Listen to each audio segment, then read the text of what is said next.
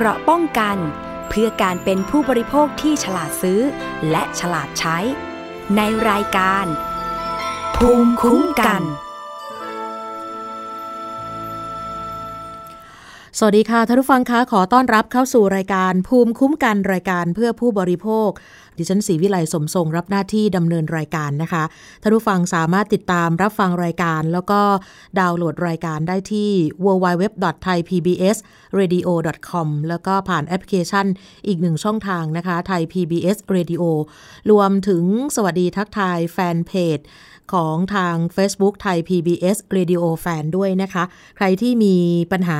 เกี่ยวกับเรื่องของการคุ้มครองผู้บริโภค โดนเอารัดเอาเปรียบนะคะ มีความไม่สบายใจ ก็สามารถติดต่อโทรศัพท์มาได้ที่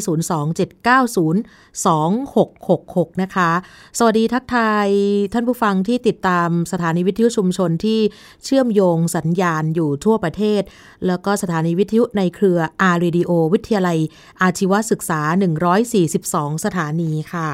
สำหรับผู้บริโภคที่กำลังติดตามเส้นทางของการจัดตั้งสภาองค์กรของผู้บริโภคนะคะสภาสำหรับผู้บริโภคนั้นก็จะทำหน้าที่ในการคุ้มครองผู้บริโภค ตอนนี้ก็มีข่าวความคืบหน้ามาแจ้งว่า มีจังหวัดที่มีองค์กรที่ผ่านการจดแจ้งสถานะความเป็นองค์กรผู้บริโภคใกล้จะครบ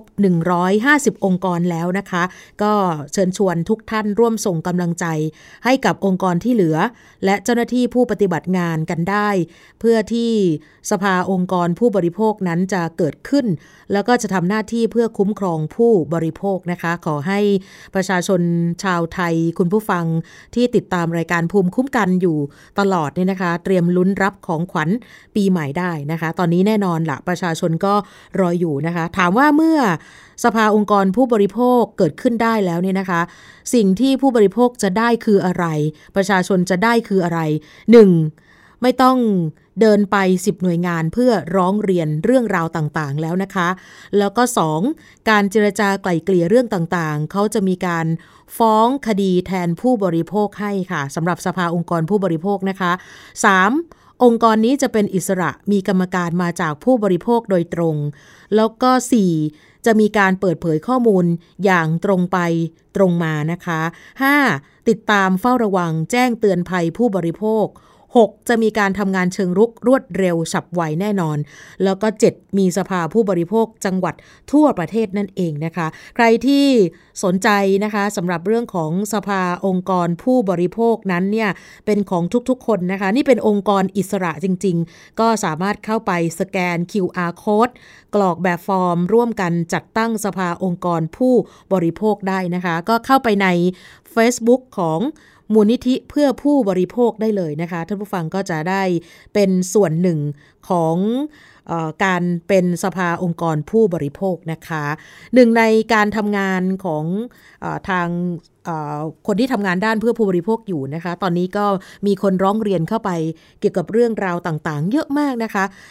ที่สำคัญก็คือมีการคุยกันอยู่เสมอในรายการก็คือเกี่ยวกับการโฆษณาขายผลิตภัณฑ์แปลกๆ ตามโซเชียลมีเดีย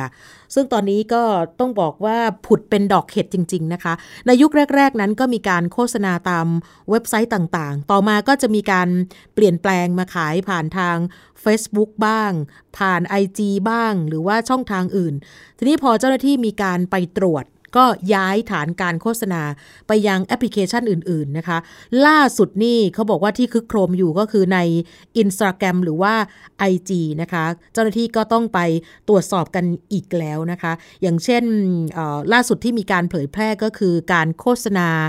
การขายผิดพันธุ์ที่ทำให้หุ่นดี สุขภาพดี ซึ่งแน่นอนหลายคนก็อยากที่จะหุ่นดีสุขภาพดี โดยที่ไม่ต้องลงทุนลงแรงอะไรมากมาย อาจจะแค่ซื้อผิดพันราคาไม่ได้แพงมากนะคะ แต่ว่าบางท่านนั้นเนี่ยอาจจะถูกหลอกโดยที่รู้ตัว ต้องย้ำนะคะว่าถูกหลอกโดยรู้ตัว อย่าลืมนะคะท่านผู้ฟังคะผิดพันเพื่อสุขภาพสำหรับกลุ่มคนที่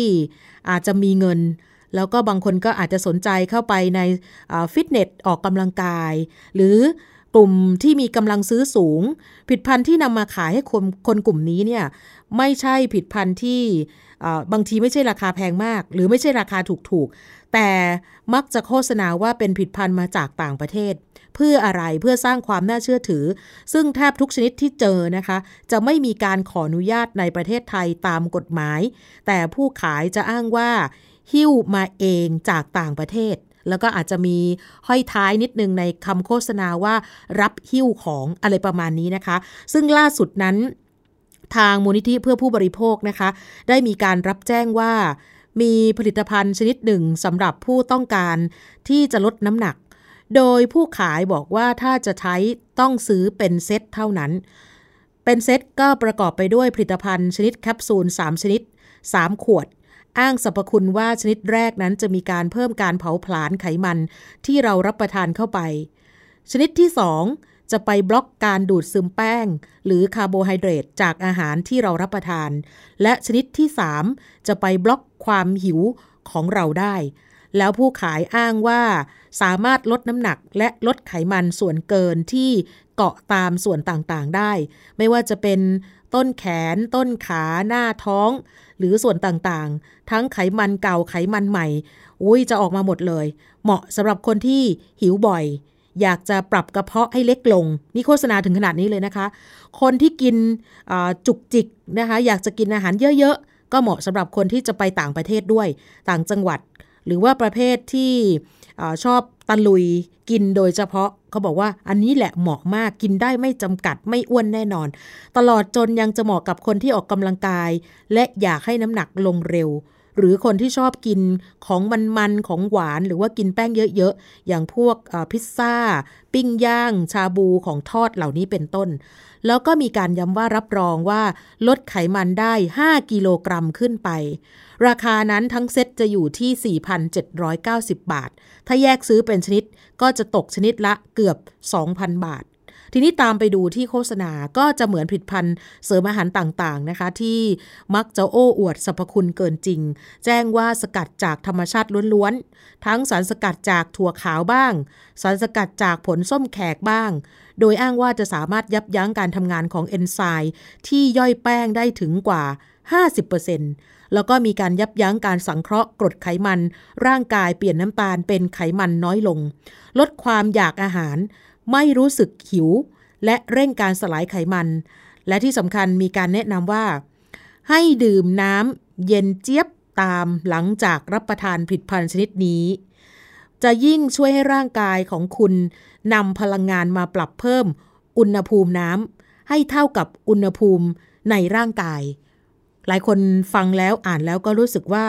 หุยมันมหัศจรรย์แน่ ๆ คือถ้าจะให้สรุปว่า ผลิตภัณฑ์นี้ได้ผลตามที่อวดอ้างหรือไม่เนี่ย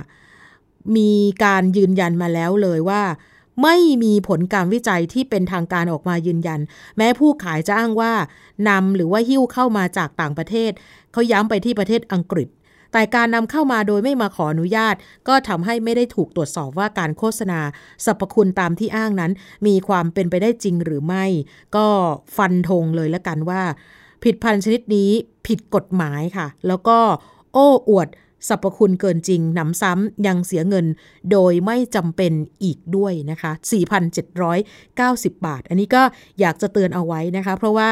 หลายท่านนั้นเนี่ยพอเห็นข้อมูลแล้วก็รู้สึกว่าทึ่งในคำโฆษณาก็อาจจะคิดว่าเงินจำนวนไม่ถึง 5,000 ลองดูไหม ไม่เนื้อบากกว่าแรงที่จะหาเงินก้อนนี้มาได้ แต่ว่าจริง ๆ แล้วเนี่ยมันอาจจะมีผลพวงเรื่องอื่น ๆ ตามมาด้วยนะคะ ก็อยากให้ผู้บริโภคหรือว่าท่านผู้ฟังทุกท่านนั้นนี่นะคะ ได้ดูสำหรับในเรื่องของส่วนผสมส่วนประกอบด้วยนะคะ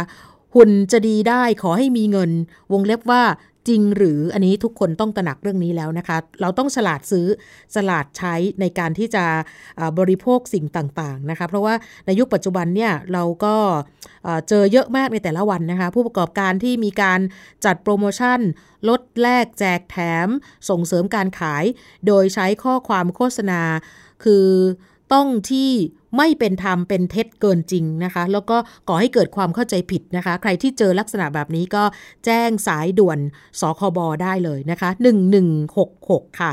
1166 นะแล้วก็ช่วงปีใหม่เนี่ยทางสคบก็เตือนมาก่อนหน้านี้แล้วนะคะว่าให้ระมัดระวังมาก ๆเลยนะคะ เพราะว่าเราจะเห็นผลิตภัณฑ์ที่มีการ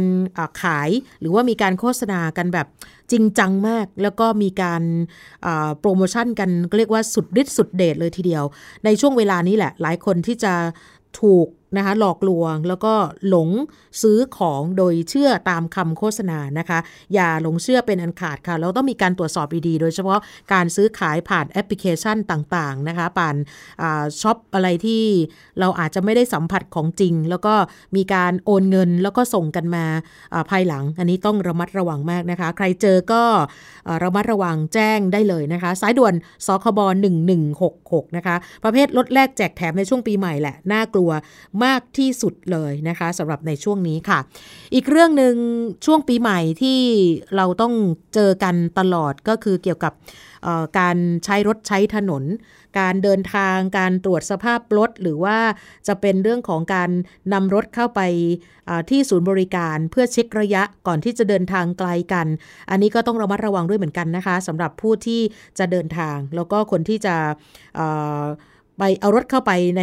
ในโชว์รูมรถหรือว่าสถานบริการเนี่ยนะคะ ดูให้ดีว่าเออเราได้รับการปฏิบัติที่ถูกต้องหรือไม่นะคะ มีการเสียเงินเกินจริงหรือเปล่านะคะ ส่วนผู้บริหารเกี่ยวกับด้านรถ เมื่อวานนี้ก็มีข่าวเหมือนกันนะคะ เกี่ยวกับเรื่องของการเตรียมวางแผนธุรกิจด้านรถบขสนะคะ เพราะว่า ส่วนใหญ่ในช่วงเทศกาลเนี่ยจะมีผู้ใช้บริการเป็นจำนวนมากนะคะ ทั้งช่วงเทศกาลปีใหม่ หรือว่าจะเป็นช่วงสงกรานหรือว่าแม้แต่เข้าพรรษาก็ตามนะคะ ล่าสุดนั้นทางกรรมการผู้จัดการใหญ่บริษัทขนส่งจำกัด หรือว่าบขสบอกว่าบขสมีแผนธุรกิจในปีหน้าปี 63 นั้น จะเน้นเรื่องการบริการ การพัฒนาสถานที่หรือสถานีขนส่ง รวมทั้งรถโดยสารที่จะมี รถโดยสารใหม่มาให้บริการประชาชนรวม 413 คัน ในจำนวนนั้นเป็นรถเช่า 314 คัน แล้วก็ซื้อรถอีก 99 คันค่ะ ผู้จัดการบขสคุณจิรศักดิ์เยาวัสกุลบอกว่ามีแผนจะเปิดบริการรับส่งสินค้าด้วยนะคะ ที่จะอำนวยความสะดวกให้กับผู้ส่งสินค้าและผู้รับสินค้า โดยจะมีการจัดการไปรับสินค้าณสถานที่จัดเก็บสินค้า แล้วก็จัดเอกสารให้ทุกอย่างเลยค่ะ ขณะนี้ทางบคสนั้นยังไม่มีความพร้อมทั้งเรื่องระบบและบุคลากรที่ต้องไปรับส่งสินค้าตามบ้าน เหมือนกับทางบริษัทเอกชนอื่น ๆ ที่ทำกันอยู่ตอนนี้ แต่ว่าวิธีการของบคสก็คือ จะต้องขอความร่วมมือจากเอกชนร่วมกันดำเนินการ เบื้องต้นนี้นะคะ บคสบอกว่ามีการหารือเอกชนไว้แล้ว 3 รายคาดว่า ต้นปีหน้าที่กำลังจะถึงนี้จะได้ข้อสรุป แล้วก็วางเป้าหมายธุรกิจนี้อยู่ที่ภาคอีสานกับภาคใต้ เพราะว่ามีประชากรเป็นจำนวนมาก รวมทั้งตามแนวชายแดนที่มีการขนส่งสินค้าจำนวนมากด้วยนะคะ อย่างเช่นที่อำเภอแม่สอดจังหวัดตากนะคะชายแดนที่ติดกับเมียนมานั่นเองค่ะ แล้วก็นอกจากนี้มีแผนที่จะพัฒนาด้านไอที โดยจะมีระบบซอฟต์แวร์เก็บข้อมูล Big Data นำมาใช้บริหารจัดการการจำหน่ายตั๋วโดยสาร ทั้งของรถบขส.รถร่วมบขส. ไม่ว่าจะเป็นข้อมูลในเรื่องของ จำนวนรถจำนวนเที่ยววิ่ง จุดเส้นทางปลายทาง แล้วก็จำนวนผู้โดยสารที่ใช้บริการในแต่ละวัน โดยเป็นการเก็บข้อมูลของผู้โดยสาร เพื่อนำมาใช้วิเคราะห์บริหารจัดการเดินรถ และวางแผนธุรกิจได้ด้วยระบบคอมพิวเตอร์นะคะ ที่มีความสะดวกแล้วก็มีความรวดเร็วด้วยค่ะ ขณะเดียวกันก็เห็นบอกว่า จะเอามาใช้ประโยชน์ในการป้องกันอาชญากรรมได้ด้วย แต่ว่าการเก็บข้อมูลนี้จะต้องระมัดระวังการละเมิดสิทธิส่วนบุคคลด้วยเหมือนกันนะคะ คาดว่าระบบ Big Data นี้จะแล้วเสร็จในช่วงต้นปี 2564 รวมทั้งระบบซอฟต์แวร์ที่ใช้กำกับดูแล รถตู้โดยสารสาธารณะหมวดที่ 2 ก็คือ เส้นทางกรุงเทพต่างจังหวัด ที่ระยะทางไม่เกิน 300 กิโลเมตร และระบบซอฟต์แวร์เรื่องสถานีขนส่งผู้โดยสารอัจฉริยะ หรือว่า Smart Station นั่นเองนะคะ ส่วนแผนอื่นๆของบขส.ปีหน้า อย่างเช่นแผนด้านอสังหาริมทรัพย์เขาก็จะพัฒนาพื้นที่บคสที่มีอยู่ ให้เกิดประโยชน์สูงสุดเพื่อสร้างรายได้เพิ่ม อย่างเช่นพื้นที่ตรงสามแยกไฟฉาย หรือจะเป็นพื้นที่ สถานีขนส่งเอกมัย ปัจจุบันนี้อยู่ระหว่างที่กระทรวงคมนาคมพิจารณาเห็นชอบ หลักการรูปแบบการร่วมลงทุนระหว่างรัฐกับเอกชน โดยจะมีโครงการรวมทั้งส่งให้หน่วยงานที่เกี่ยวข้องพิจารณาด้วยนะคะ อย่างเช่นสอนอขอ สำนักงานนโยบายและแผน การจราจรและขนส่ง หรือว่าสำนักงานคณะกรรมการนโยบายรัฐวิสาหกิจหรือสครก่อนที่จะมีการเสนอเข้าสู่ครมว่าจะมีการปรับแผนกันอย่างไร เพื่ออนุมัติในดำเนินการ ในการเปิดสรรหาเอกชนเข้ามาดำเนินการต่อไปค่ะ นี่เป็นการเตรียมความพร้อมสำหรับในหน่วยงานของบคสนะคะเพราะปีใหม่นี้ก็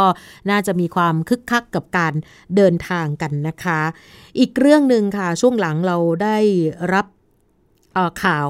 เกี่ยวกับเรื่องของการยักยอกการใช้กลเม็ดเด็ดพลาย ในการ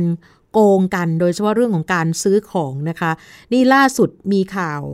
เรื่องเกี่ยวกับกรณีเจ้าของร้านอาหาร คือเป็นร้านกาแฟด้วยนะคะ ที่อยู่ใกล้กับตัวเมืองจังหวัดชัยนาทค่ะ คนนี้เป็นอดีตแอร์โฮสเตสนะคะ แล้วก็มาทำธุรกิจร้านอาหารและร้านกาแฟ เขาบอกว่า ในช่วงที่กำลังตรวจสอบบัญชีสำรวจความออสอดคล้องของยอดขายกับตัวเงินอย่างจริงจังของร้าน เพื่อให้ผลประโยชน์นั้นรั่วไหลน้อยที่สุดนะคะ ซึ่งเธอนั้นเนี่ยลาออกจากงานประจำมาเมื่อ 8 ปีที่แล้วนะคะมาเป็นนายจ้างที่ต้องเจอกับเรื่องราว เรียกว่าชวนปวดหัวนะคะที่บอกว่ามันหนีแทบไม่พ้นจริง ๆนะคะ ว่าเรื่องของการทุจริตนั้นเนี่ยมีอยู่ทุก องค์กร แม้แต่ร้านกาแฟไม่ได้ใหญ่โตมากมายนะคะ เธอบอกว่ารูปแบบการทุจริตของบรรดาพนักงานในร้าน หรือว่าลูกน้องของผู้หญิงคนนี้นะคะ ชื่อว่าคุณแป้งละกันค่ะ เป็นอดีตแอร์โฮสเตสสาว เจ้าของร้านอาหารและร้านกาแฟที่อยู่ชัยนาทเธอบอกว่าจะมีการยักยอกในรูปแบบต่างๆ อาจจะไม่ได้ดูรุนแรง แต่ก็อย่าให้โดนเลย เธอบอกว่าอย่างนั้นนะคะ คือไม่อยากให้ใครโดนลักษณะแบบนี้นะคะ ร้านขายเครื่องดื่มพวกกาแฟหรือว่าน้ำผลไม้นี่นะคะ จริง ๆ ร้านนี้ก็จะแบ่งเป็น 2 จุดที่อยู่ใกล้กัน แต่ละจุดก็จะมีพนักงานดูแลหนึ่งคน ปัญหาก็คือว่าเวลาที่พนักงานร้านมาเปิดร้านเสร็จก็จะเบิกแก้ว เป็นแก้วพลาสติก แล้วก็เป็นฝาโดมจากร้านกาแฟ เขาก็จะแอบหยิบไปเกินจำนวนที่แจ้งเอาไว้ หรือว่าลงบันทึกนะคะ จนยอดขายที่แสดงไม่สัมพันธ์กับของที่ จ่ายออกไป แก้วเนี่ยเบิกไปเป็นจำนวนเยอะมาก แต่เงินที่ขายได้น้อย ซึ่งเจ้าของร้านก็เริ่มสังเกต แล้วก็ยิ่งเป็นช่วงเทศกาลเนี่ยจะมีคนเข้าร้านเขาบอกว่าเยอะมากนะคะซึ่งก็จะมีประมาณว่าจะไปหยิบของในสต็อกเอง แล้วก็จะบอกกับพนักงงานอีกคนว่า เอาไปเท่านี้นะ ซึ่งเจ้าของร้านเนี่ยเขารู้อยู่แล้วว่าน่าจะมีอะไรที่ไม่ชอบมาพากลก็เลย แอบไปทำสัญญลักษณ์กับจำนวนแก้วที่เหลือไว้ สมมติว่ามีแก้วอยู่ทั้งหมด 6 แถว เขาก็จะบอกกับเพื่อนพนักงานอีกคนว่า เอาไป 4 แถว แต่จริงๆ คือหยิบไป 5 แถว นั่นเท่ากับว่า เขาจะได้แก้วเกินไป 1 แถว ในแก้วหนึ่งแถวเนี่ยจะมีปริมาณแก้วถึง 50ใบ เมื่อคิดในราคา การขายน้ำหวานเนี่ยแก้วละ 20 บาท ก็แปลว่า พนักงานคนนี้เนี่ย จะได้เงินเข้ากระเป๋าตัวเอง 1,000 บาทก็คือ 50คูณ20 ในแต่ละวัน พนักงานคนนี้อยู่กับร้านนี้มาเกือบปี ซึ่งเจ้าของร้านเองบอกไม่อยากจะคิดเลยว่า กี่บาทที่ได้ไป ตอนหลังมารู้อีกว่า เขามีการยักยอกน้ำแข็งด้วย อย่างเช่น มีการทำบัญชีว่าวันนี้มีการลงน้ำแข็งสองถุง แต่จริงๆ แล้ววันนั้นขายได้แค่ 20 แก้ว ซึ่งมันเป็นไปไม่ได้นะคะ เขาบอกว่าอย่างนั้นเลยนะคะ วิธีต่อมายังคงอยู่กับแก้วเหมือนเดิม แต่ว่าไม่ใช่เป็นการขโมยนะคะ เป็นการเอาแก้วกลับมาใช้ใหม่ อันนี้น่ากลัวมากสำหรับผู้บริโภคด้วยนะคะ เพราะว่าหลายท่านที่เป็นผู้บริโภคจริงๆนี่นะคะ บางทีก็ไม่รู้หรอกว่าแก้วใหม่แก้วเก่านะเพราะว่าเชื่อใจกันนะคะ ขั้นตอนก็คือว่าพนักงานคนนี้ค่อยๆ หยิบแก้วมาล้าง ที่ถังน้ำสะอาด ซึ่งวางไว้ที่พื้น แล้วค่อยๆ เลื้อยแก้วมาเสียบไว้ในที่กลุ่มที่เธอยักยอกเอาไว้ เพราะฉะนั้นจะทำให้แก้วเนี่ย เพิ่มขึ้นมาเป็นสองแถว แถวหนึ่งจะเป็นของร้าน อีกแถวหนึ่งเป็นของที่เธอยักยอก แล้วก็แก้วที่ใส่น้ำแข็งเนี่ยจะขายราคา 5 บาท ก็จะนำไปใส่น้ำผลไม้ วนกลับมาขายต่อในราคา 20 บาท ก็เท่ากับว่าเขาทำบัญชีให้ร้านเนี่ยแค่แก้วละ 5 บาท แต่ตัวเองได้ส่วนต่างตรงนี้ไป 15 บาทเนี่ยค่ะ ร้านอื่นเนี่ยเจ้าของร้านบอกว่าอาจจะโดนคล้าย ๆ กันแหละ ถ้าเจ้าของร้านไม่ได้ทำเอง โดยเฉพาะเครื่องดื่มเป็นอะไรที่ยักยอกได้ง่ายที่สุดนะคะง่ายกว่า อาหารด้วยซ้ำไป เพราะว่ามีการรับออเดอร์มา แต่ไม่ลงบินก็ได้แล้ว เช็คจำนวนแก้วก็ยาก แล้วบางทีแก้วมันมีเสียบ้าง มีแตกบ้าง เจ้าของร้านบางทีก็อาจจะขี้เกียจนับไม่เป็นไร เพราะว่าไว้ใจพนักงาน นี่เป็นจุดอ่อนทั้งสิ้นของร้านค้าขนาดเล็กนะคะ อันนี้บางท่านบอกว่าอาจจะไม่ได้เกี่ยวกับผู้เพื่อผู้ผู้ผู้บริโภคมากนักนะคะแต่ว่าจริง ๆ ก็จะเกี่ยวกับบรรดาผู้ประกอบการที่เป็นธุรกิจ SME ร้านขนาดเล็กนะคะ เป็นเหตุการณ์ที่พนักงานสามารถที่จะทำแบบนี้ได้อยู่เสมอ แล้วก็เป็นการทุจริตที่สร้างความเสียหายก็คืออย่างที่ยกตัวอย่างรายแรกเมื่อสักครู่ วันละ 1,000 บาทเนี่ยนะคะ เธอทำงานตลอดบางทีเดือนหนึ่งอาจจะหยุดไปสักประมาณ 4-5 วันเท่านั้นเอง มูลค่าก็ค่อนข้างเยอะอยู่พอสมควรเหมือนกันนะคะอีกเหตุการณ์หนึ่งค่ะเป็นเหตุการณ์ที่พนักงานเอาวัตถุดิบหลักส่วนตัว มา ทำอาหารภายในร้านอาหารที่เธอทำงานอยู่ อย่างเช่นเอามาต้มผัดแกงทอด ภายในครัวเพื่อขายในช่วงเทศกาลแล้วเก็บเงินเข้าสู่กระเป๋าตัวเอง อย่างเช่นแก๊ส น้ำมัน ซอสปรุงรส น้ำปลา น้ำตาลพวกนี้ นะคะก็คือส่วนใหญ่ก็เป็นของของเจ้าของร้านแหละนะคะ บางร้านเนี่ยเขาก็อาจจะไม่ได้ถือสามากมาย เพราะว่ามันเป็นอของที่ต้องใช้อยู่แล้ว แต่บางคนเนี่ยอาจจะทำมาจากบ้าน แต่มาเอาถุงหรือว่าเอาวัสดุอื่นๆนี่นะคะ เอาไปใช้ แล้วไม่น่าเชื่อว่าทำกันมานานนะคะ ซึ่งบางร้านเจ้าของร้านเนี่ยว่าเรียกมาคุยว่าแบบนี้ไม่โอเคนะซึ่งเจ้าของร้านก็มีค่าเช่า มีค่าของ แล้วมาใช้ฟรีๆแบบนี้ได้ไหม เพราะว่าค่าจ้างคุณก็ได้ไปแล้ว แต่เจ้าของร้านบางคนบอกว่าเข้าใจ เห็นว่ามีช่องทางก็ไม่เป็นไรทำได้ แต่บางคนบอกว่าไม่ชอบ เพราะว่านั่นคือการไม่ลงทุน แล้วก็ไปแอบขายให้กับลูกค้าอีก แล้วก็ตัวเองได้เงินไปเต็มๆ ถือว่าเป็นการเอาเปรียบเจ้าของเกินไป แล้วที่สำคัญคือพนักงานคนอื่นจะทำตามด้วยนะคะ นี่เป็นสิ่งที่เกิดขึ้นจริง ๆสำหรับในยุคปัจจุบันนี้นะคะ หรือบางทีบางคนก็มีการขโมยวัตถุดิบ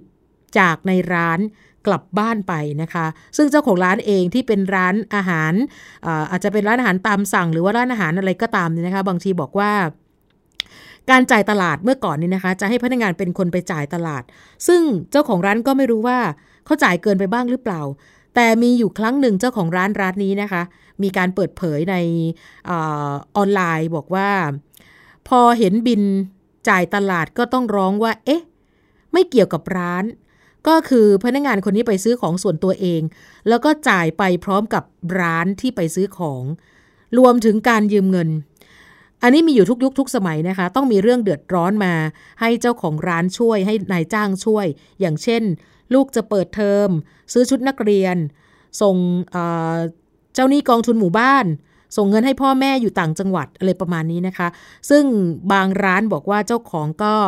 ให้ไปเพราะถือว่าอยู่กันมานาน แต่บางร้านบอกว่าขอคิดดอกเบี้ยนะ ในเปอร์เซ็นต์ที่ต่ำที่ต้องคิดเพราะอะไร เพราะว่าเขาจะได้มีความรับผิดชอบ ไม่ใช่เหมือนกับว่าได้เงินไปเฉยๆนะคะ นี่แหละค่ะเป็นความหลากหลายสำหรับการทำงานที่ต้องอาศัยซึ่งกันและกันนะคะ ไม่ว่าจะเป็น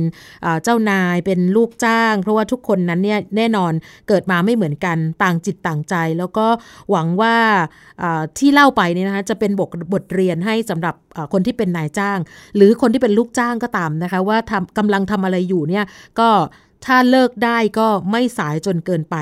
การยักยอกนะคะที่เป็นที่เปิดเผย หรือว่าบางคนนั้นอาจจะปกปิดมา แต่ว่าวันหนึ่งเนี่ยนะคะมันก็ต้องมีการเปิดเผยออกมา แล้วก็ที่สำคัญคือก็อาจจะทำให้คุณนั้นตกงานได้นะคะ เป็นอุทาหรณ์สำหรับเจ้าของร้านธุรกิจทุกท่านนะคะว่า อย่าละเลยเรื่องของการเช็คสต็อก หรือว่าการตรวจสอบคุณภาพอาหารไม่จำเป็นต้องทำทุกวันก็ได้นะคะ แต่ว่าต้องสม่ำเสมอแล้วก็เอาจริงกับคนที่ทำผิดนะคะ แล้วเชื่อว่าเวลาจะช่วยคัดกรองคนที่เข้ามาทำงานนะคะ หรือว่าเข้ามาในชีวิตของผู้ประกอบการให้ดีขึ้นเรื่อยๆ เพราะว่า คนกลุ่มนี้บางทีเขาอาจจะเข้ามาเพื่อสอนประสบการณ์บางอย่าง ให้กับผู้ประกอบการให้กับนายจ้างว่าต้องอยู่เป็นนะ ต้องรู้จักนะว่าชีวิตเนี่ยไม่ได้ง่ายเสมอไป อย่าโลกสวยมาก ไม่ใช่ว่าทุกคนจะดีจะรักนายจ้างนะคะ ซึ่งการทำงานที่มีคนหมู่มากด้วยนะคะ หรือว่าการทำงานที่มีลูกจ้างมีลูกน้องเนี่ยบางคนต้องใช้จิตวิทยาเป็นอย่างสูงมาก เหมือนกับบางครั้งต้องเรียกว่าตาบอดข้างเดียว มีความยืดหยุ่นบ้าง ให้ใจเขาก่อนเขาจะรู้อยู่กับนายจ้างด้วยใจ แต่ไม่ใช่ปล่อยจนไม่เกรงใจ แล้วก็ไม่คิดว่าตัวเจ้าของนั้นเป็นเจ้านาย การทำอะไรก็แล้วแต่นะคะที่เกี่ยวข้องกับคนเนี่ยเป็นเรื่องของประมาณว่าโชควาสนาเหมือนกันนะคะ แล้วก็ด้วยความที่ร้านอาหารหรือว่าร้านกาแฟเนี่ยมันเป็นร้านขนาดเล็ก ไม่ได้มีการลงทุนเรื่องระบบการจัดการที่จะปิดช่องทุจริตได้เนียนแนบสนิทนะทุกวันนี้นะคะหลายร้านก็พยายามให้เจ้าของร้านหรือว่าคนในครอบครัวเนี่ยไปอยู่เองแบบทุกวันนะคะ พบความผิดพลาดที่ไม่สอดรับกับรายได้ หรือว่ารายจ่ายบ้าง แต่อย่าให้มันเกินความสมควรนะคะ คือที่เน้นก็คือว่านายจ้างเองก็ไม่ควรเข้มงวดมากเกินไปอย่างเช่น ทุกคนต้องถูกค้นกระเป๋าหลังเลิกงาน อันนั้นคือมันอยู่ในสภาวะการ ทำความอึดอัดให้กับพนักงานได้เหมือนกันนะคะ เอาเป็นว่าทุกอาชีพแล้วก็ทุกบทบาทนั้นอาจจะมีความยากง่ายนะคะ แต่ว่าสิ่งสำคัญก็อยู่ที่ความใส่ใจ แล้วก็ทุกคนต้องมีเหมือนกัน คิดจะเปิดร้านก็คือหลายคนก็เตือนว่า อย่าทำแค่ฉาบฉวยเอามัน ถ้าทำอย่างนั้นเนี่ยอยู่ได้ไม่นานแน่ๆ แล้วก็ที่สำคัญก็คือว่าทุกคนต้องมีใจให้กันและกันนะคะ ซึ่งคนที่เป็นลูกจ้างนะคะ ปัจจุบันนี้บางทีก็อาจจะหวังเรื่องของเงินนรางวัลเงินโบนัสนะคะในช่วงปลายปีแบบนี้ แต่ว่าถ้าเห็นแล้วว่าธุรกิจเนี่ยพอที่จะประคองแค่อยู่ได้ คือมันไม่ได้มีในส่วนของกำไรมากมายที่จะเป็นโบนัสอย่าง 2 เดือน 3 เดือนเหมือนธุรกิจอื่น ๆ ก็อันนี้ก็ต้องทำใจนะคะอยากจะฝากทุกท่านในช่วงปลายปีแบบนี้นะคะ เราจะพักกันสักครู่ค่ะ แล้วก็เดี๋ยวกลับมาในช่วงหน้ากันต่อค่ะ เกราะป้องกัน พื่อการเป็นผู้บริโภคที่ฉลาดซื้อ และฉลาดใช้ ในรายการ ภูมิคุ้มกัน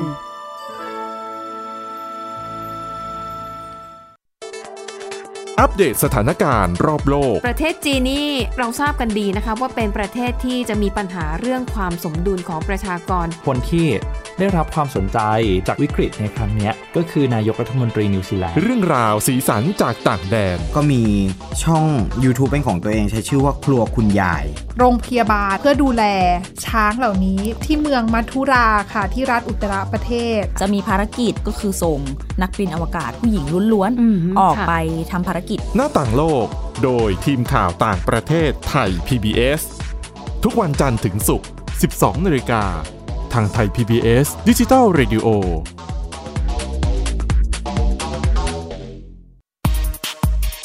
เพราะวิทยาศาสตร์อยู่รอบตัวเรา มีเรื่องราวให้ค้นหาอีกมากมาย เทคโนโลยีใหม่ ๆ เกิดขึ้นรวดเร็วทำให้เราต้องก้าวตามให้ทัน อัปเดตเรื่องราวทางวิทยาศาสตร์ เทคโนโลยี และนวัตกรรม ที่จะทำให้คุณทันโลก กับรายการ s c i e n t e c h ทุกวันจันทร์ถึงวันศุกร์ทางไทย PBS Digital Radio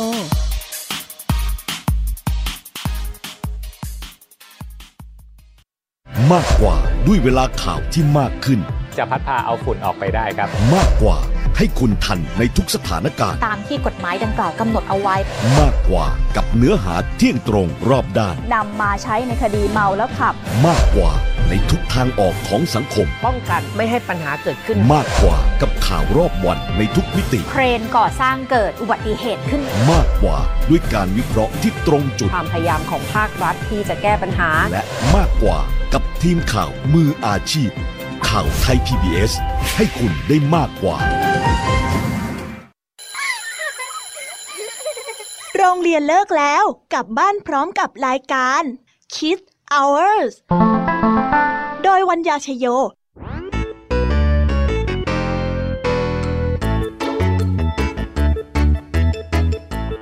พบกับนิทานคุณธรรมสอนใจ กับครูไหวใจดี ว่า ไม่ควรเชื่อคำพูดของคนพลาน นอกจากนี้ลุงทองดีกับเจ้าจ้อยยังมีนิทานสุภาษิตมาเล่าให้ฟังนี่พวกเอ็งเนี่ยนะ มันลิงหลอกเจ้ากันจริงทั้งยังมีนิทานเด็กดี และพี่ยามีเล่านิทานสนุกสุดหันษาให้น้องๆได้ฟัง ทุกวันจันทร์ถึงศุกร์ 17 นาฬิกา ทางวิทยุไทย PBS www.thaipbsradio.com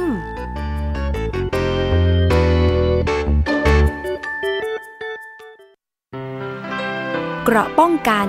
เพื่อการเป็นผู้บริโภคที่ฉลาดซื้อ และฉลาดใช้ ในรายการ ภูมิคุ้มกันกลับมาอีกช่วงหนึ่งของรายการภูมิคุ้มกันสำหรับในวันนี้นะคะ ไปดู กรณีเครือข่ายเภสัชกรชายแดนไปสุ่มสำรวจ ที่อำเภอเชียงของจังหวัดเชียงรายนะคะ ปรากฏว่าพบมีผู้ที่มีเชื้อดื้อยา นะคะสำหรับเมื่อปีที่แล้วนะคะนี้ประมาณ 200 กว่าคน ซึ่งตอนนั้นเนี่ยเขามีการคาดการณ์กันว่า ส่วนหนึ่งน่าจะมาจากการใช้ยาปฏิชีวนะในสวนส้มนะคะ แล้วก็ขณะนี้เนี่ยเห็นบอกว่าเป็นช่วงที่ส้มนี่นะคะกำลังจะออกผลผลิตออกมาจำหน่าย สู่ผู้บริโภคนะคะ ซึ่งมีการใช้ยาปฏิชีวนะในสวนส้มจนเป็น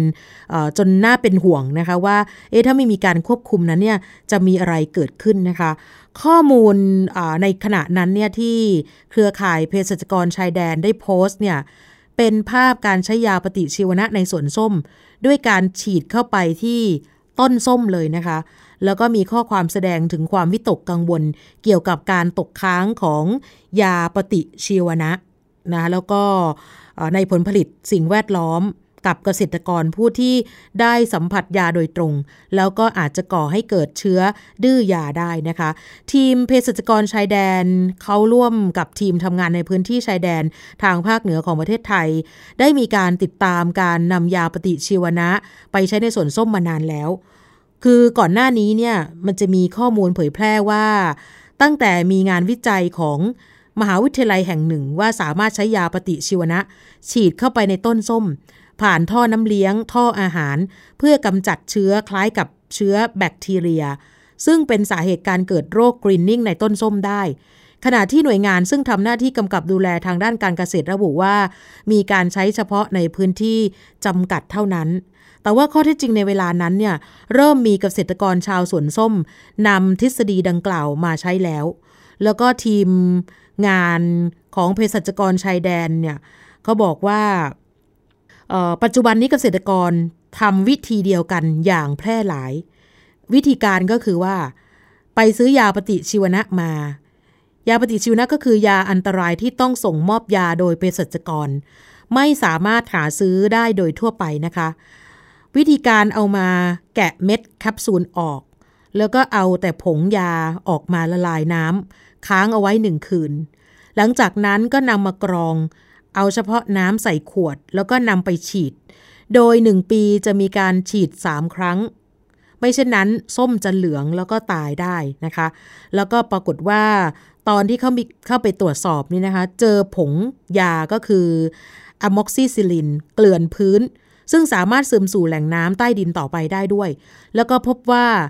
ชาวสวนเกษตรกรนั้น มีการสัมผัสผงยาโดยตรง แน่นอนว่าผู้บริโภคมีความเสี่ยงอย่างสูงมากที่จะได้รับยาปฏิชีวนะเกินความจำเป็นจากการตกค้างในผลส้ม แล้วก็นำไปสู่สภาวะเร่งเร้าให้เกิดเชื้อดื้อยา คือบางคนอาจจะแพ้ยาที่ตกค้างในส้มได้ การที่แพ้ยาอาจจะแพ้ยาถึงขั้นแพ้แบบรุนแรงนะคะ หรือบางคนก็อาจจะมีอาการรุนแรงมาก แล้วอาจจะเป็นอันตรายถึงชีวิต จากการที่เซลล์ผิวหนังตาย ผู้ป่วยจะมีไข้มีอาการเจ็บคอ อ่อนเพลียอย่างรุนแรง หรือบางคนอาจจะเริ่มจากการมีแผลในบริเวณช่องปากและริมฝีปาก หรือบางคนอาจจะเกิดแผลที่บริเวณอวัยวะเพศและบริเวณก้นด้วยก็ได้ แล้วก็เริ่มมีอาการทางผิวหนัง คือมีผื่นและผิวหนังที่เกิดผื่น ก็จะเกิดการลอกอย่างรุนแรงตามมานะคะ เกษตรกรชาวสวนส้ม เจ้าของสวนนักวิจัยด้านการเกษตร นักวิชาการ และข้าราชการด้านการส่งเสริมการเกษตร อาจจะต้องมองให้รอบด้านมากยิ่งขึ้นนะคะ เพราะว่าทุกวันนี้เนี่ยมันมีการ พบการปนเปื้อนยาปฏิชีวนะในอาหารมากขึ้นแล้ว จนกระทั่งในอนาคตเขาบอกว่ามีแนวโน้มว่ามนุษย์เนี่ยจะไม่มียาใช้สำหรับการต่อสู้กับเชื้อธรรมดาพื้นฐานได้ เพราะว่าร่างกายของมนุษย์เราดื้อต่อยาต่างๆไปหมดแล้วนั่นเองนะคะ ซึ่งปัจจุบันนี้เนี่ยอาจจะยังมีใช้อยู่ก็ได้นะคะสำหรับในส่วนของอสวนส้มทั้งหลายนะคะ จริงๆ เคยมีนักวิชาการนะคะ จากภาควิชากีตวิทยาโรคพืชของคณะเกษตร มหาวิทยาลัยเชียงใหม่ เคยไปทำวิจัยเกี่ยวกับการแก้ปัญหาโรคกรีนนิ่ง โดยบอกว่าเมื่อ 10 ปีที่ผ่านมาเนี่ยเกิดวิกฤตการระบาดของโรคนี้ในพื้นที่ตอนบนของจังหวัดเชียงใหม่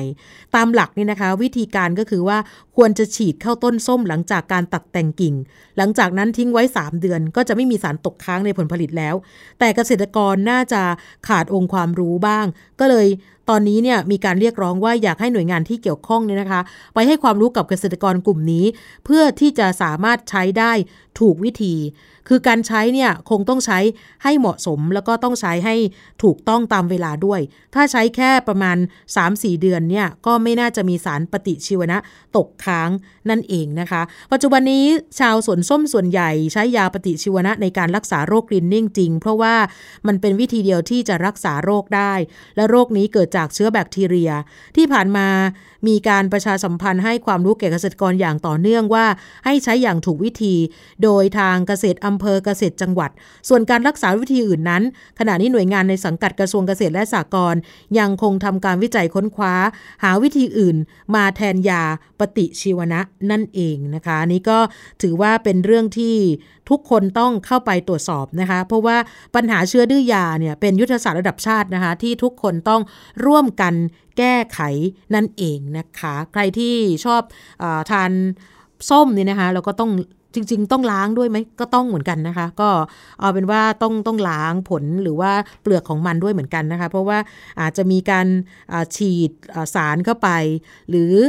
ผู้บริโภคเองนะคะ ก็อาจจะไม่รู้ตัวก็กลัวจะกลายเป็น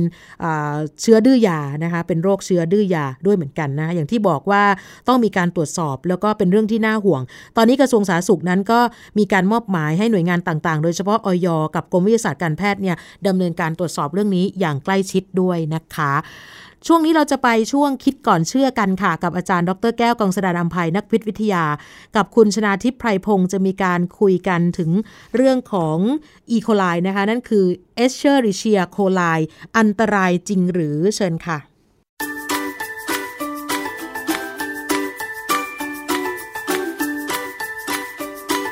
ช่วงคิดก่อนเชื่อ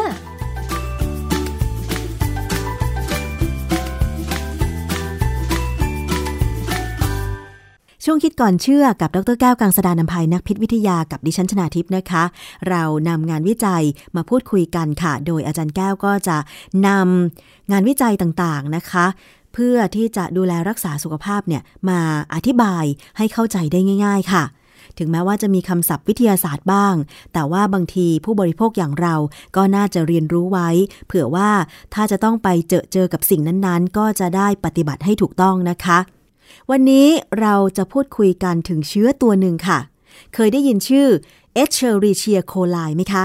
หลายคนอาจจะงงนะคะ แต่ถ้าพูดถึงเชื้อ E. coli ต้องร้องอ๋อกันอย่างแน่นอน เพราะว่าเชื้อ E. coli เนี่ยเราก็มักจะได้ยินตามข่าวอยู่เป็นประจำใช่ไหมคะว่า เชื้อนี้มันก่อให้เกิดโรคท้องร่วงท้องเสีย แต่ว่ารายละเอียดของเชื้อ Escherichia coli หรือ E. coli จะเป็นอย่างไร ต้องไปพูดคุยกับอาจารย์แก้วค่ะอาจารย์คะเชื้อ E. coli นี่ได้ยินชื่อเป็นประจำนะคะ แต่ว่าจริง ๆ แล้วมันอยู่ในตัวมนุษย์แล้วมันมีการพัฒนาอะไรไปยังไงคะอาจารย์ คืออีโคไลเนี่ยเป็นเชื้อที่มีโดยธรรมชาติเลยในลำไส้ของสัตว์เลือดอุ่นนะค่อนข้างจะชั้นสูงหน่อยแต่เช่นคนเช่นลิงเป็นหนูว่าจะมีนะถ้าหนูก็เป็นสัตว์เลือดอุ่นนะฮะแต่ทีนี้อีโคไลเนี่ยโดยปกติแล้วมันไม่ค่อยไม่ไม่ทำให้เกิดปัญหา เพียงแต่ว่า เอ่อเมื่อมันอยู่ในอุจจาระดังนั้นถ้ามันไปอยู่ในอาหารเมื่อไหร่เนี่ยก็แสดงว่าอาหารนั้นมีการปนเปื้อนของอุจจาระมนุษย์ หรือสัตว์อย่างอื่นนะฮะคือแต่เดิมเนี่ย สมัยโบราณเมื่อสักตอนผมเด็กๆเนี่ย เราใช้อุจจาระเป็นปุ๋ยค่ะนะฮะคือเราใช้คนต่างต่างจังหวัดเนี่ยหรือแม้กระทั่งไม่ต้องไกลเอาแค่ตลิ่งชันสวนผักเนี่ยนะฮะในในกรุงเทพเนี่ย เมื่อห้าหกสิบปีที่แล้วเนี่ยเขาก็จะมีส้วมส่วนกลางของหมู่บ้าน ให้คนมาอึเสร็จแล้ว ตอนเช้าๆเขาก็เอาอึนี่แหละไปผสมน้ำค่ะลดผักค่ะเพราะฉะนั้นผักสดต้องล้างให้ดีนะฮะสมัยก่อนต้องล้างให้ดีเลยค่ะเพราะว่าโอกาสจะเป็นเยอะแต่ตอนหลังเนี่ย ก็ทางด้านสาธารณสุขก็ออกมาห้ามไม่ให้ใช้อย่างนี้ แล้วเราก็เริ่มเปลี่ยนไปใช้เป็น เอ่อเอ่อขี้วัวกันแทนซึ่งความจริงในขี้วัวมันก็มี ถ้ามันยังเป็น ถ้ามันยังไม่ไม่ตายอะนะมันก็อาจจะไปอยู่ได้ค่ะนะฮะดังนั้นผักสดจำเป็นต้องล้างให้สะอาด อย่างที่เมื่อสองสามวันเนี่ย มีข่าว คนมีพยาธิตัวกลมตัวใหญ่เลย อยู่ในท้องอยู่ในแล้วเขาสำลักออกมา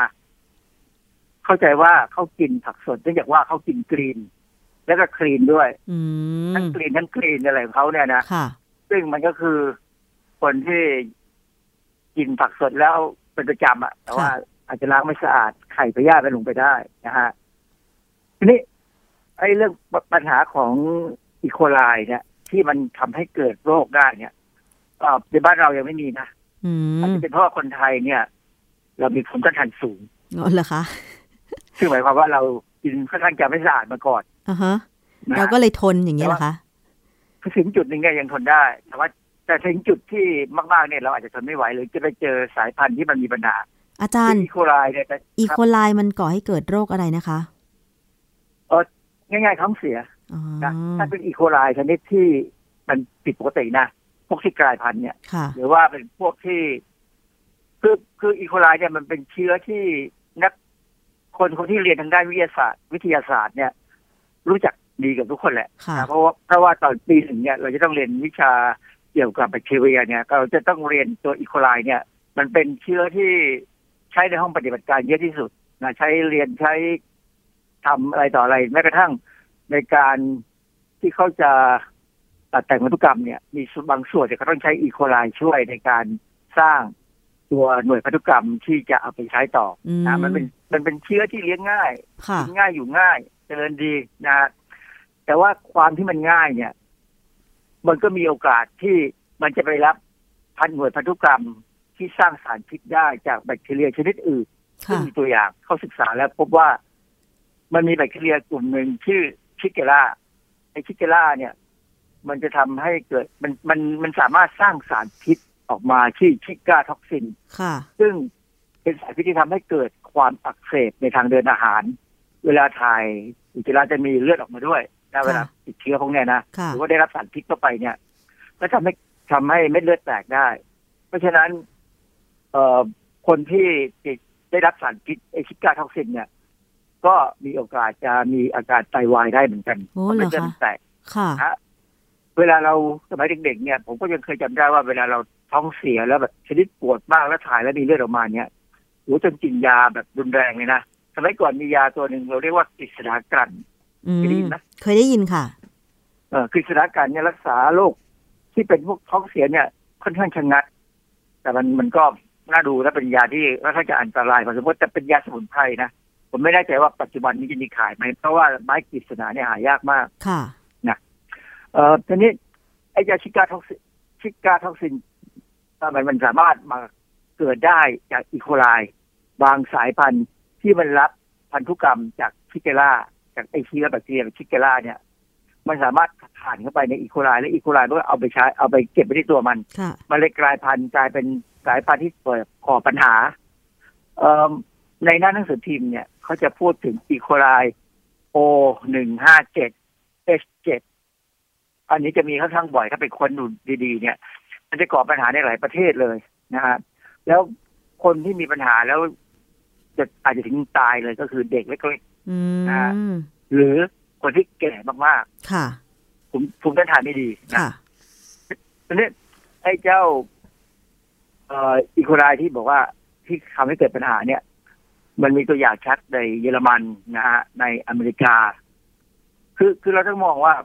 เวลาเขาทำอาหารเนี่ย พวกนี้เขาก็ใช้มือเปล่ามานะอืมใช่ไหมเวลาทำแฮมเบอร์เกอร์เนี่ยค่ะเขาไม่ได้ใช้ถุงมือหรอกบางทีก็มือเปล่าเนี่ยหรือในญี่ปุ่นก็เคยมีการระบาด ก็นึกถึงว่าเออเวลาเขาทำซูชิเนี่ยข้าวปั้นเนี่ย มือทั้งนั้น ใช่ เพราะฉะนั้นถ้าคนที่ทำอาหารเนี่ยล้างมือไม่สะอาดนะหรือบางทีวันวันไหนเกิด มีอาการท้องไม่ดีเนี่ยต้องเข้าห้องน้ำบ่อยเนี่ย ถ้าเขาล้างมือไม่สะอาดก็สนุกเลยล่ะคราวนี้ใช่ไหมเพราะฉะนั้นผมถึงไม่ค่อยกินอาหารพวกนี้ ผมกังวล อาหารที่ต้องใช้มือทำเหรอฮะอาจารย์อ่าอาหารที่เราใช้มือทำเนี่ยผมโรคจิตกังวลถ้าไปข้างนอกบ้านเนี่ยยังไงยังไงก็มองก๋วยเตี๋ยวน้ำไว้ก่อนอ๋อมันร้อนๆหน่อยอาจารย์เขาก็ใช้มือหยิบเส้นก๋วยเตี๋ยวนี่คะแต่เขาลวกน้ำ น้ำร้อนอ๋อเออแล้วน้ำน้ำร้อนมันก็จะมีลงไป มันก็พอทน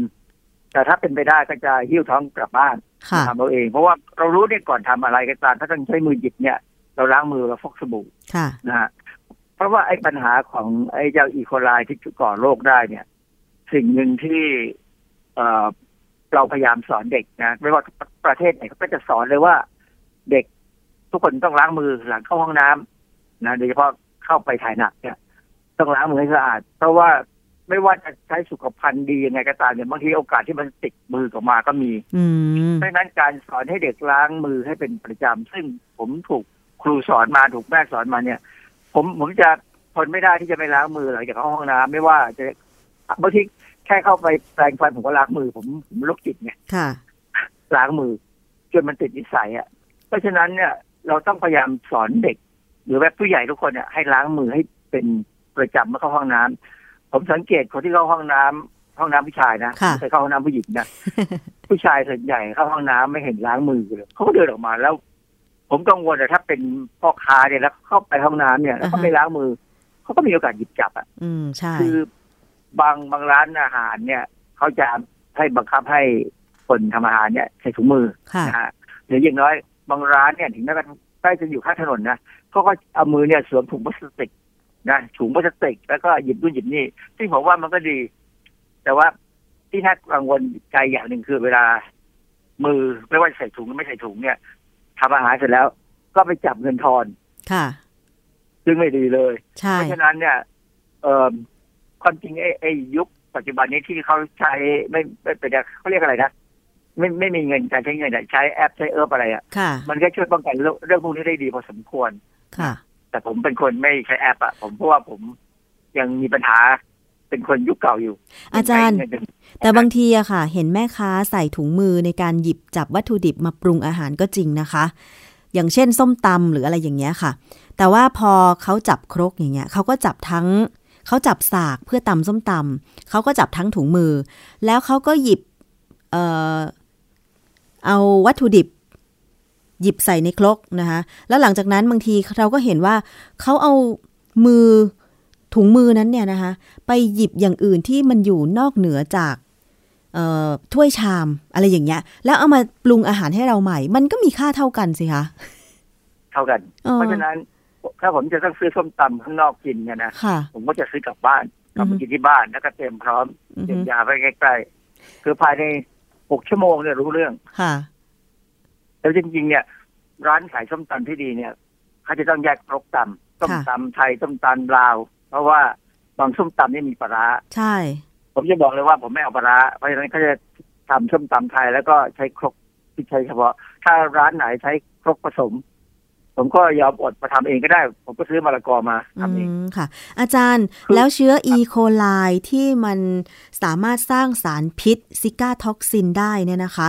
ที่อาจารย์บอกว่ามันก่อปัญหาในหลายประเทศ โดยเฉพาะประเทศที่พัฒนาแล้ว แล้วก็นักท่องเที่ยวอาจจะไปเที่ยวเยอะๆอะไรอย่างเงี้ยเขาเออมีงานวิจัยหรือว่ามีวิธีการอะไรในการที่จะรักษาไหมคะว่าเนี่ยเพื่อไม่ให้มันเป็นปัญหาอีกต่อไป นักท่องเที่ยวหรือว่าคนในประเทศเขาเนี่ยควรจะทำยังไงอย่างเงี้ยค่ะจนปัจจุบันนี้ยังไม่มีวัคซีน มันมีงานวิจัยที่พยายามจะสร้างวัคซีนวัคซีนค่ะแต่ก็ยังไม่มีวัคซีนที่ออกมา คือคือยังทำไม่ได้ค่ะคือถ้าใครทำได้เนี่ยคงรวยน่าดู เพราะว่าเรามีนักท่องเที่ยวในโลกนี้เป็นร้อยล้านคน ใช่ ถ้าคนหนึ่งต้องฉีดใช่ไหมก็ต้องจ่ายตังค์ให้บริษัทบริษัทที่ผลิตอะแต่ว่าจริงๆ ตอนนี้ยังไม่มีค่ะเพราะฉะนั้นนักท่องเที่ยวเนี่ยเขาก็จะหมายหัวไว้แล้วเลยว่าประเทศไหนบ้างที่มีความเสี่ยงอืมนะเช่นแม้กระทั่ง ซื้อน้ำขวดดื่มเนี่ยเขาจะไม่ดื่มน้ำขวดที่ไม่มีฝาปิดสนิทอืมแล้วคืออย่างนั้นก็ก็ก็ตัดปัญหาไปได้ส่วนหนึ่งนะแต่ว่าจริง ๆ น้ำดื่มที่ที่เขาจะซื้อดื่มเนี่ย จะต้องส่วนใหญ่ส่วนใหญ่จะซื้อยี่ห้อที่มีขายในประเทศเขาค่ะนะซึ่งบ้านเราก็มีใช่ไหมน้ำดื่มบางยี่ห้อเนี่ยมันเป็นน้ำดื่มที่สากลโลกเลยเพราะมันขายไปทั่วทุกโลกไปทั่วประเทศทุกประเทศอะ ซึ่งเขาก็เชื่อในแบรนด์ นะเขาจะไม่ซื้อขวดคุณเด็ดขาดอันที่หนึ่งนะนักนักนักท่องเที่ยวที่มีสตังค์อะนะแล้วเขาก็จะซื้อยี่ห้อที่เขาพอจะมั่นใจได้อะอืมค่ะค่ะ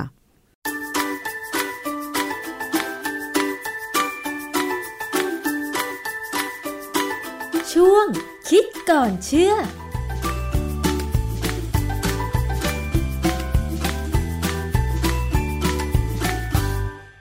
คิดก่อนเชื่อกับดรแก้วกังสดานอภัยจบไปเรียบร้อยแล้วนะคะ ก็คงจะได้ประโยชน์กันเต็มๆเลยทีเดียวนะคะ สามารถติดตามฟังกันได้เป็นประจำทุกวันนะคะ วันนี้จะมาปิดท้ายเรื่องของคนกรุงกันนิดนึงนะคะ เพราะว่ามีรายงานข่าวจากกรมการขนส่งทางบกนะคะ ว่าขณะนี้เขากำลังศึกษามาตรการเยียวยา รถแท็กซี่ รูปแบบดั้งเดิม เพื่อชดเชยการเปิดให้รถยนต์ส่วนบุคคลก็คือรถป้ายดำนี่แหละค่ะ สามารถจดทะเบียนเป็นรถยนต์ สาธารณะที่ให้บริการผ่านแอปพลิเคชันได้อย่างถูกต้องตามกฎหมาย ซึ่งหนึ่งในมาตรการนี้ก็คือการเปิดให้ผู้ขับแท็กซี่ สามารถนำรถยนต์ที่มีกำลังของเครื่องยนต์ และมอเตอร์ไฟฟ้าไม่น้อยกว่า 50 กิโลวัตต์มาให้บริการแท็กซี่ได้ โดยรถยนต์ขนาดดังกล่าวนั้นก็เทียบเท่ากับรถอีโคคาร์ ที่มีขนาดเครื่องยนต์ 1,200 ถึง 1,300 ลูกบาศก์เซนติเมตรหรือว่า 1,200 ซีซี จากเดิมเนี่ยนะคะต้องใช้รถยนต์ที่มีขนาด 1,600 ซีซีขึ้นไปเท่านั้นแล้วก็นอกจากนี้นะคะ รถแท็กซี่ที่ให้บริการด้วยอีโคคาร์หรือว่าแท็กซี่ขนาดเล็กเนี่ยจะมีอัตราค่าโดยสารถูกกว่าแท็กซี่ปกติแบบเดิมด้วย เพราะว่าจะมีต้นทุนรถที่ถูกกว่า โดยแท็กซี่ขนาดปกตินั้นที่ให้บริการอยู่ในปัจจุบันนะคะ จะมีต้นทุนตัวรถและค่าติดตั้งอุปกรณ์อยู่ที่ 1 ล้านกว่าบาท แต่ว่าแท็กซี่อีโคคาร์จะมีต้นทุนรถยนต์และอุปกรณ์รวมกันประมาณ 7 0 0 0 0 0 บาทเท่านั้น หรือว่าถูกกว่ากันอย่างน้อย 30%ซึ่งก็จะส่งผลให้อัตราค่าโดยสารรถแท็กซี่ขนาดเล็ก จะถูกลง 30%จากแท็กซี่ในปัจจุบัน แล้วก็นอกจากนี้การปรับเพิ่มแท็กซี่ขนาดเล็กเพิ่มเข้ามาในระบบ ก็จะทำให้แนวทางนี้ส่งผลให้รถแท็กซี่ในอนาคต จะมีทั้งหมด 3 ขนาดด้วยกันนะคะ แล้วก็จะมีอัตราค่าโดยสารแบ่งเป็น 3 ช่วงราคา ก็คือรถแท็กซี่อีโคคาร์มีอัตราค่าโดยสารถูกที่สุดค่ะ แท็กซี่ขนาดทั่วไปในปัจจุบันที่ใช้รถยนต์ขนาด 1,600ซีซีขึ้นไป แล้วก็กลุ่มสุดท้ายคือแท็กซี่ขนาดใหญ่หรือว่าแท็กซี่แวนที่มีเครื่องยนต์ขนาด 2,000ซีซีขึ้นไป ซึ่งมีอัตราค่าโดยสารสูงสุดนะคะ แต่ว่าเดี๋ยวรออีกสักระยะหนึ่งนะคะ ที่ทางกรมการขนส่งทางบกกำลังศึกษามาตรการนี้อยู่นี้อยู่นะคะอันนี้ก็น่าจะได้ประโยชน์ทั้งสองฝ่ายก็คือ ผู้ขับรถแท็กซี่ด้วย ซึ่งเป็นอาชีพที่หลายคนนั้นเนี่ยนะคะบอกว่าเป็นอาชีพสุจริต แล้วก็อาจจะได้เงินมาดูแลครอบครัว แล้วก็อีกฝ่ายนึงก็คือฝ่ายผู้โดยสารผู้บริโภคนะคะ ก็ค่าโดยสารก็จะถูกกว่าเดิมประมาณ 30%ถ้าคุณใช้บริการแท็กซี่ขนาดเล็ก แต่ว่าเดี๋ยวต้องรอมาตรการชัดเจนอีกครั้งหนึ่งจากกรมการขนส่งทางบกด้วยเหมือนกันนะคะ วันนี้รายการเพื่อผู้บริโภคของเรานะคะ ภูมิคุ้มกันก็หมดเวลาแล้วนะคะ พรุ่งนี้กลับมาเจอกันใหม่ในเวลาเดิม วันนี้ลาไปแล้ว สวัสดีค่ะ ติดตามรับฟังรายการย้อนหลังได้ที่เว็บไซต์และแอปพลิเคชันไทย PBS Radio ไทย PBS ดิจิทัล Radio วิทยุข่าวสารสาระ เพื่อสาธารณะและสังคม